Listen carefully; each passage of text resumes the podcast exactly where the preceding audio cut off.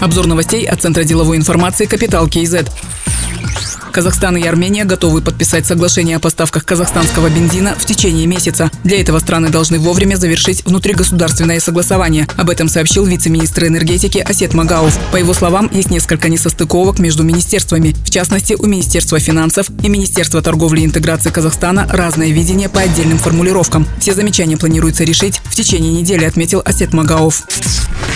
Хостелы будут работать по новым правилам. В Мажилисе завершилось обсуждение проекта закона по вопросам жилищно-коммунального хозяйства. Документ направили на рассмотрение Сената. В Министерстве индустрии и инфраструктурного развития отметили, что на хостелы поступает много жалоб от жильцов многоквартирных домов. Например, жалобы на антисанитарию и испорченные лифты. Поэтому предлагается обязать хостелы, расположенные в многоквартирных домах, сделать отдельную входную группу. По информации Нацпалаты предпринимателей, в городах Нур-Султан, Алматы и Павлодар 128 хостелов. 56% располагаются в многоквартирных многоквартирных домах, 33% с общей входной группой. Если поправка вступит в силу, то это приведет к закрытию 33% хостелов, считают в Атамекене.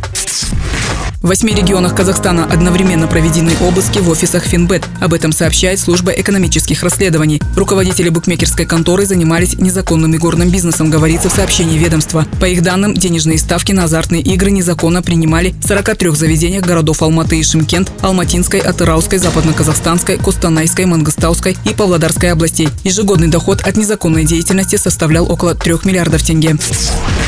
В Яндекс Такси в Алматы появилась новая услуга «Доставка». Чтобы воспользоваться сервисом, надо указать номер телефона получателя. Ему придет сообщение со ссылкой на сайт, чтобы отслеживать движение автомобиля по маршруту. Важно, чтобы посылка помещалась в машину и была не тяжелее 20 килограммов. Например, с водителем можно передать чемодан, документы, пакет с вещами. Доступ к заказам будет не у всех водителей. Помимо этого, они проходят специальный курс обучения.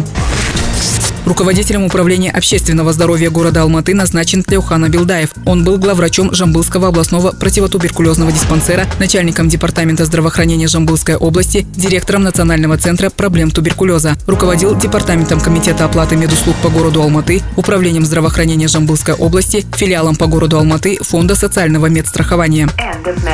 Другие новости об экономике, финансах и бизнес-истории казахстанцев читайте на Капитал Киезет.